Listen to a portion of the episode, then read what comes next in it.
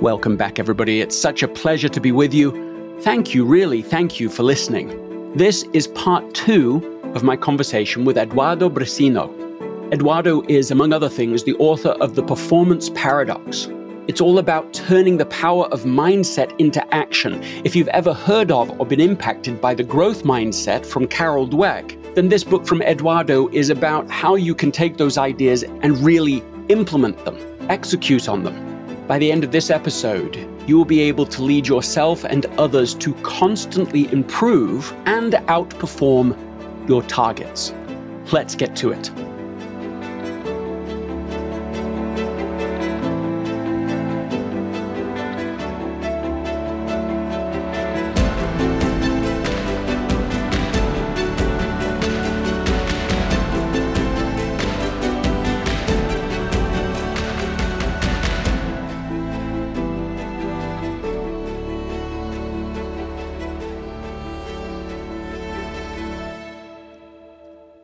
If you're not yet a member of the Essentialism Academy, I invite you to join.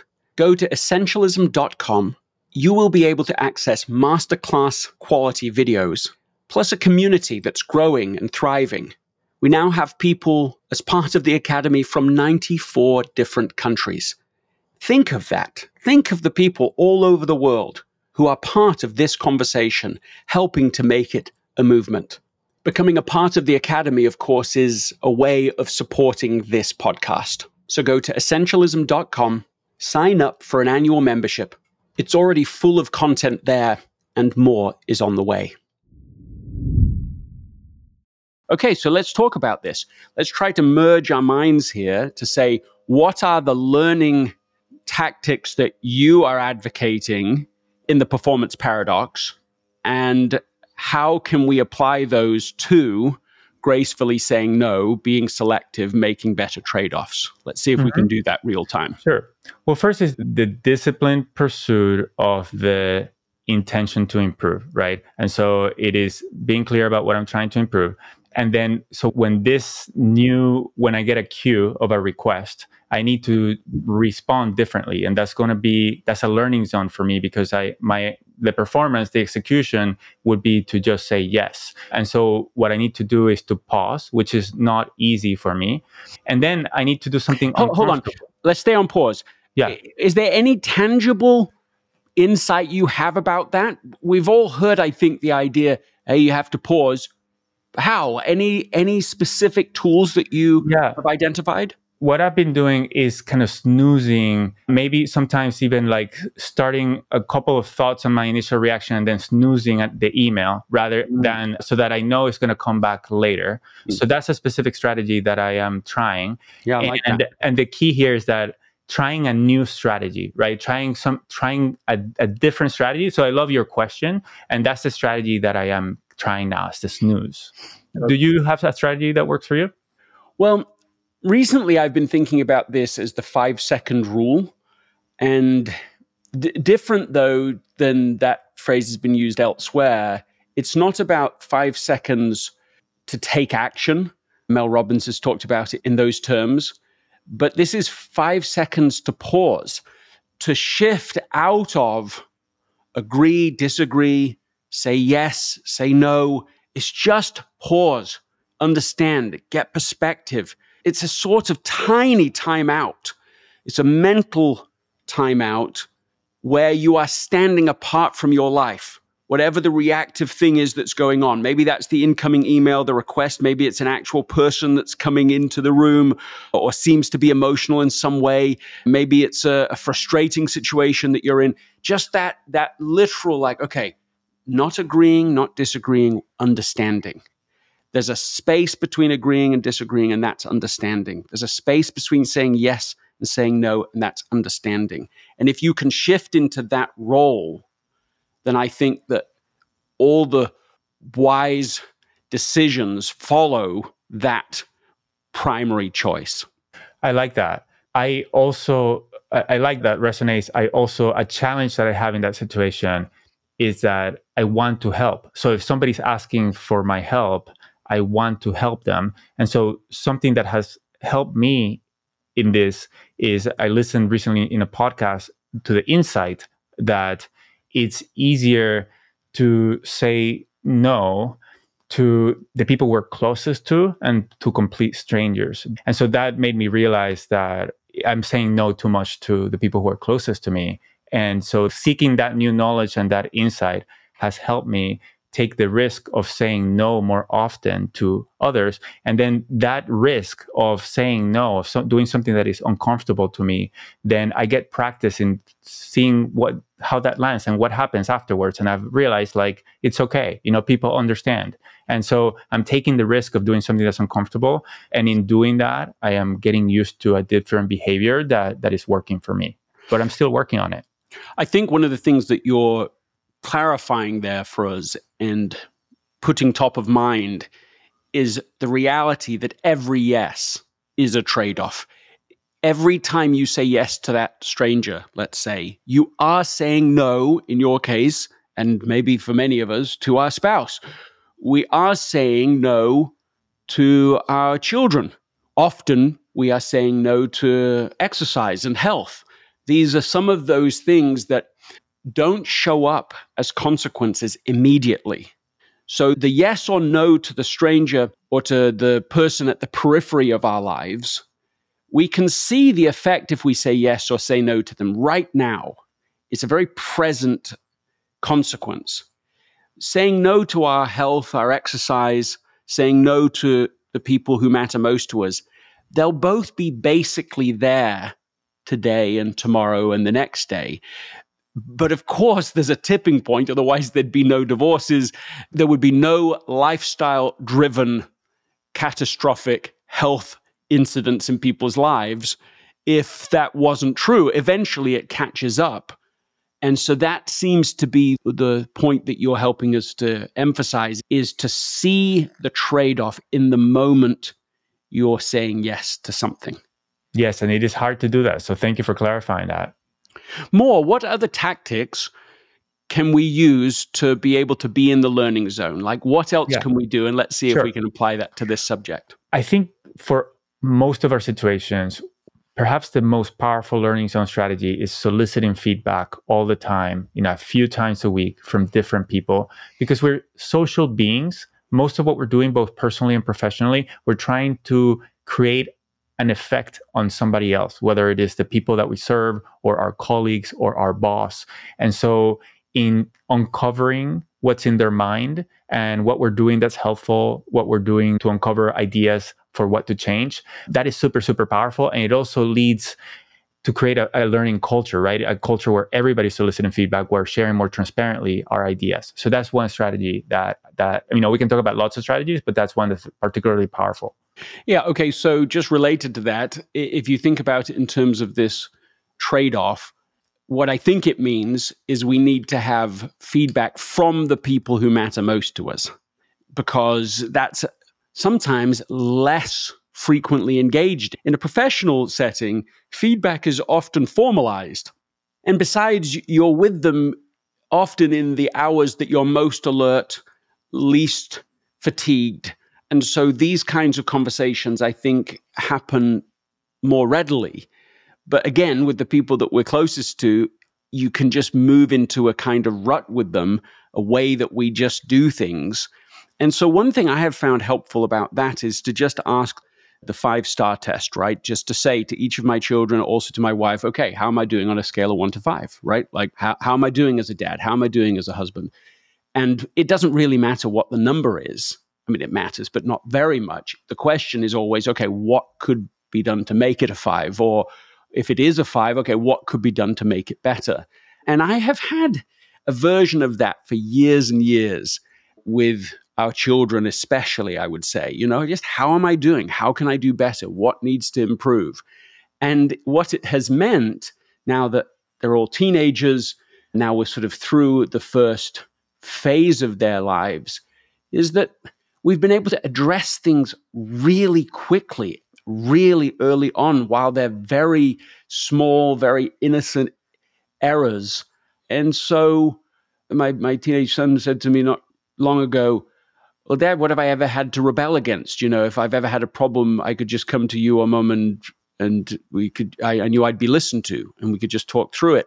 And I thought wow, that's a that's a great moment and one that I feel speaks to the value of this continuous feedback process. That's fantastic. I love that, and I actually I haven't done, been doing that for years, but I've been doing it for like two months uh, mm. because I was so obsessed with this project and so consumed by it that I, I proposed and, and we we have my wife and I have been meeting once a week and we use the scale of one to five too, just like you described, because I want to check in on like, okay, how did this week go for us? Like how do you feel and yeah, we give we give ourselves actually two different numbers. One is on a, on a scale of one to five, given present circumstances, and on a scale of one to five, given like the ideal and the long-term goal. So those are the mm-hmm. two numbers that we give each other, and but the mm-hmm. conversation is the most important. So if one week one of us is traveling, right, and we don't spend any time together, you know that that might be a low, you know, actual but a high given present circumstances and that's an e- uh, a useful distinction for us mm-hmm. but yeah it is the habit of having the conversation making our thinking transparent to each other so we can learn from each other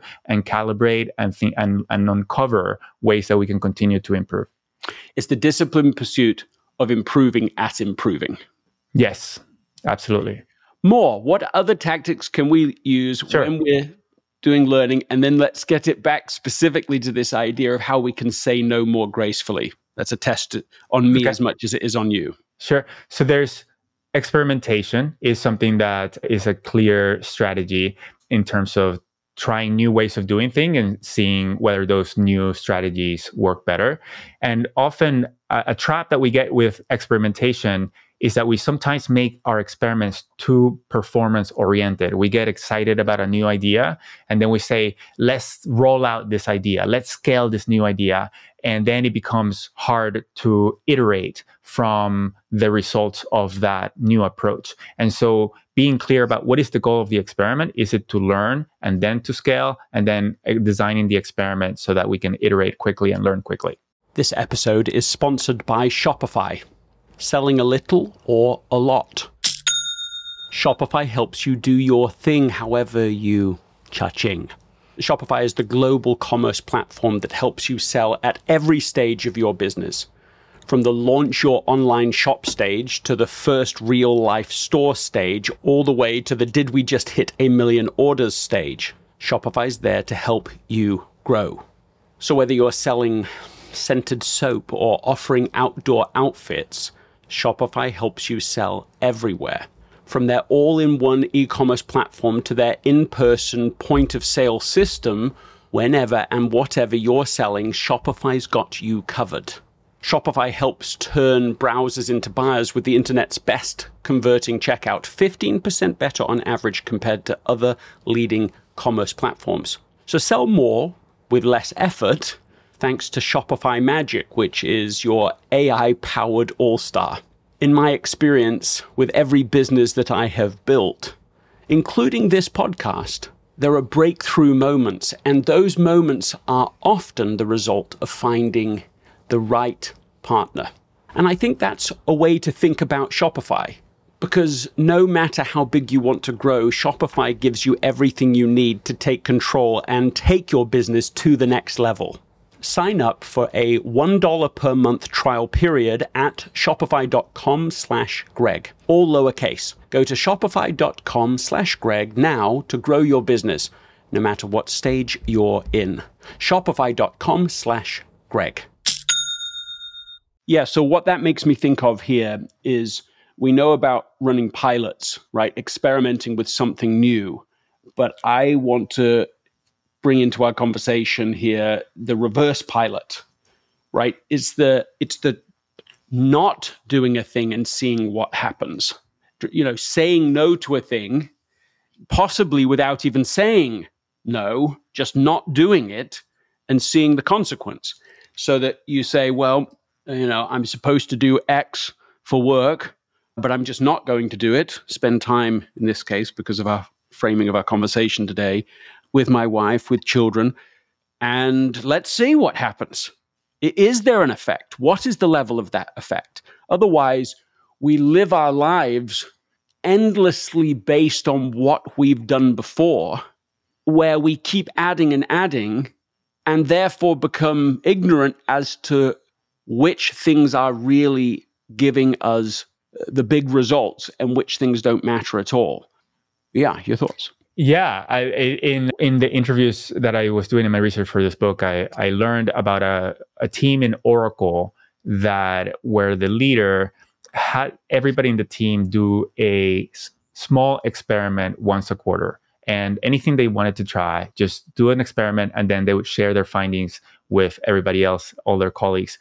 And one of them they decided to they, they had to send a report out every day on some statistics to other departments. And their experiment was to just stop sending it because it took a lot of time. And they were like i'm not sure this is useful. Nobody ever complained. Nobody said anything. And they just they just stopped doing the experiment the report. And it was a very valuable lesson learned just what you're saying. Yeah i, I really think that this idea of sort of just experimenting it doesn't mean slovenly just being lazy, not doing anything that you're required to do. It is precision decision making where you're cutting something out and maybe you get to the point where you, have cut too many things. In fact, I know, for example, that Elon Musk has a rule about this that he has a problem solving uh, methodology. It's five steps to the process. And the first one is to always challenge requirements. That, that when the requirements come in, you have to challenge them all because otherwise you aren't doing any of the first principles thinking that will help you to really innovate later on. You're just doing loads of stuff because somebody else said so, because someone else said, well, that's how we did the formula. He has the rule that if you don't have to add back later about 20% of the things that you said no to, you're not saying no to enough. And I think that's a sort of helpful way of thinking about this to, to try to get it way closer to a sustainable level for us. Let's keep saying no until, oh, yeah, well, we should have said yes to that. Okay, let's move the needle back. You always want to be in that position because otherwise you do not actually know what things are working and what things are just noise. I love that. And that's really helpful to me. So thank you.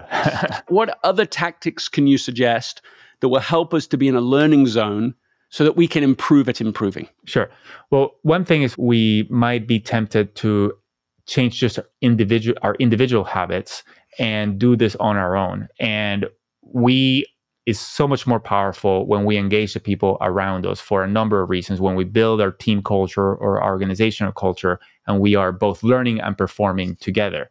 And so, to build a culture that we're engaging in learning and performance with other people, first we can frame what we want, right? What are our core values? What are our key behaviors? Do we want to talk about mistakes and unpack them, or do we want to try to minimize mistakes and never make mistakes? Do we want to solicit feedback from each other? Do we want to take on challenges that may or may not work? So, framing and setting the stage. Second is the systems and habits what, how are we going to engage in the performance zone, which we do have lots of systems for that and they're important.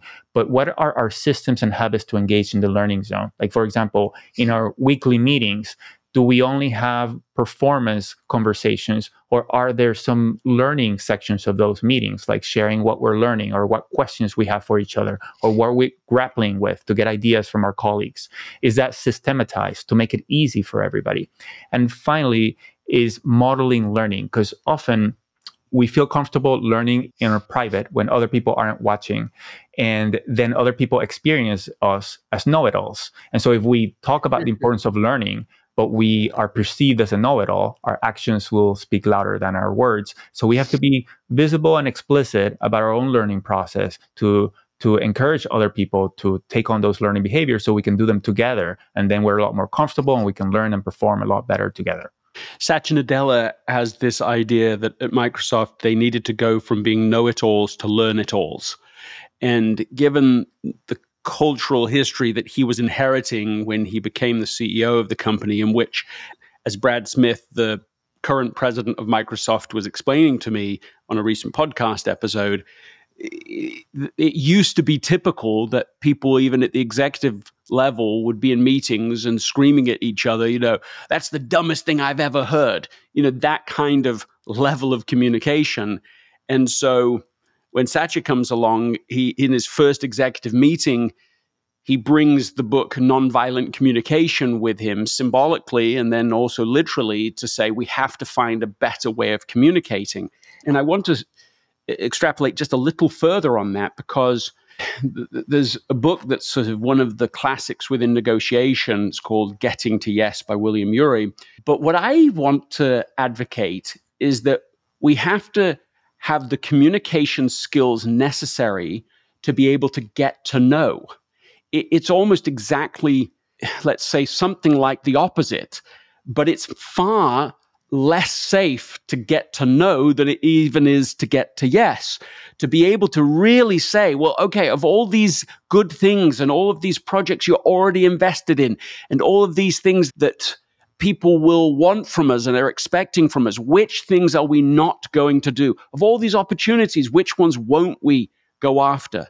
And it seems to me that most teams are better if they are good at it, at getting to yes, than they are at actually together strategically getting to know.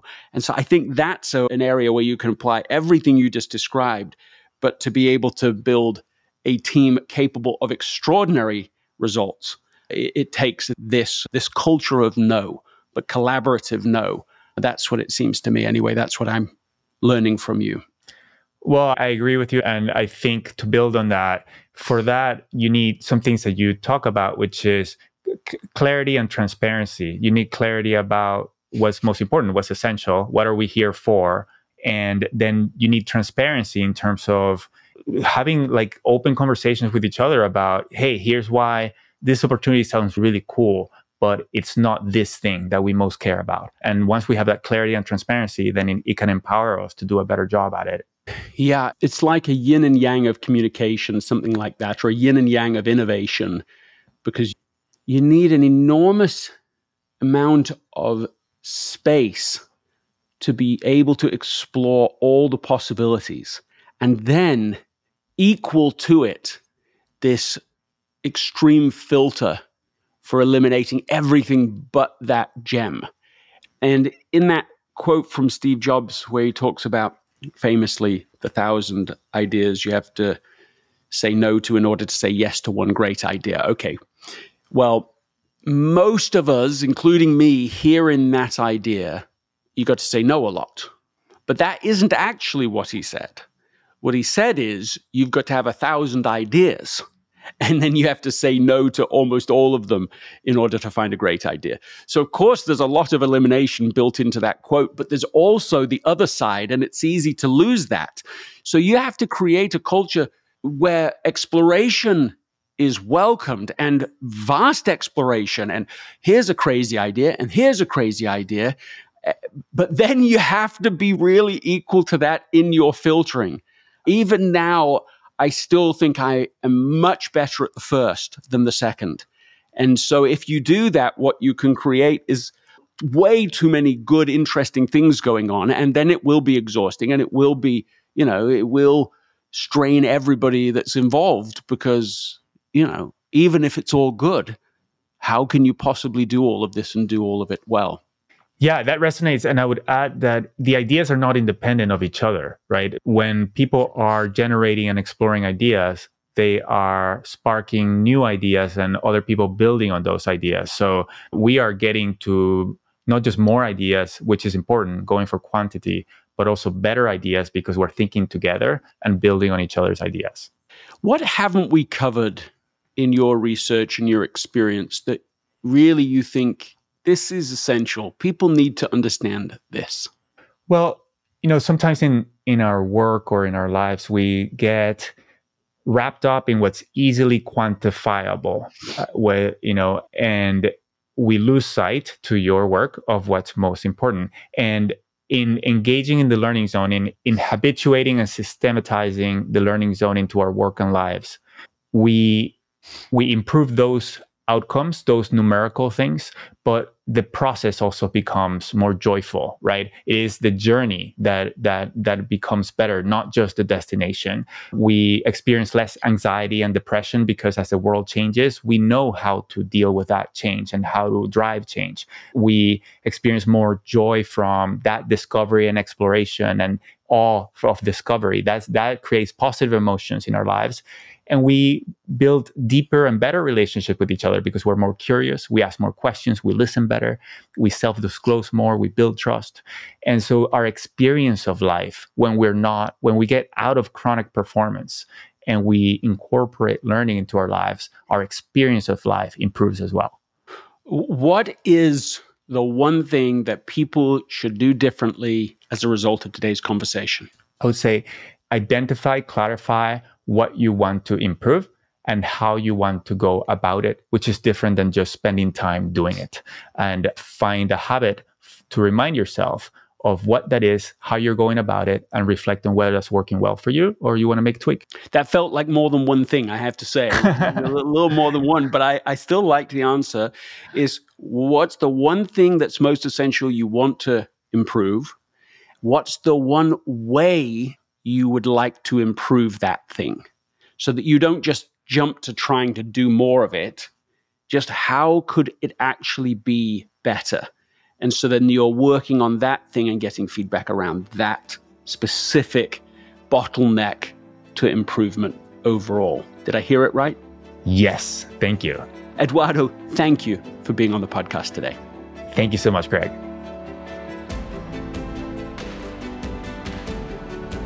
What is something from this conversation with Eduardo that stands out to you? What is one thing that you can do differently immediately because of this episode? And who is somebody that you can share this with?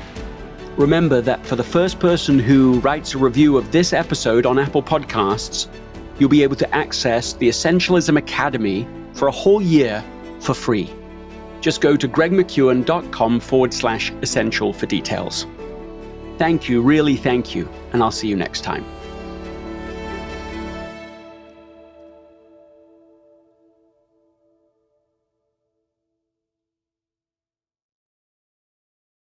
This episode is brought to you by the Yap Media Podcast Network. I'm Hala Taha, CEO of the award winning digital media empire, Yap Media, and host of Yap Young and Profiting Podcast, a number one entrepreneurship and self improvement podcast where you can listen, learn, and profit. On Young and Profiting Podcast, I interview the brightest minds in the world and I turn their wisdom into actionable advice that you can use in your daily life. Each week, we dive into a new topic like the art of side hustles, how to level up your influence and persuasion, and goal setting. I interview A list guests on Young and Profiting. I've got the best guests, like the world's number one negotiation expert, Chris Voss, Shark Daymond John, serial entrepreneurs Alex and Leila Hormozi, and even movie stars like Matthew McConaughey. There's absolutely no fluff on my podcast, and that's on purpose. Every episode is jam packed with advice that's going to push your life forward. I do my research, I get straight to the point, and I take things really seriously, which is why I'm known as the podcast princess and how I became one of the top podcasters in the world in less than five years. Young and Profiting Podcast is for all ages. Don't let the name fool you, it's an advanced show. As long as you want to learn and level up, you will be forever young. So join Podcast Royalty and subscribe to Young and Profiting Podcast, or YAP, like it's often called by my YAP fam, on Apple, Spotify, Castbox, or wherever you listen to your podcasts.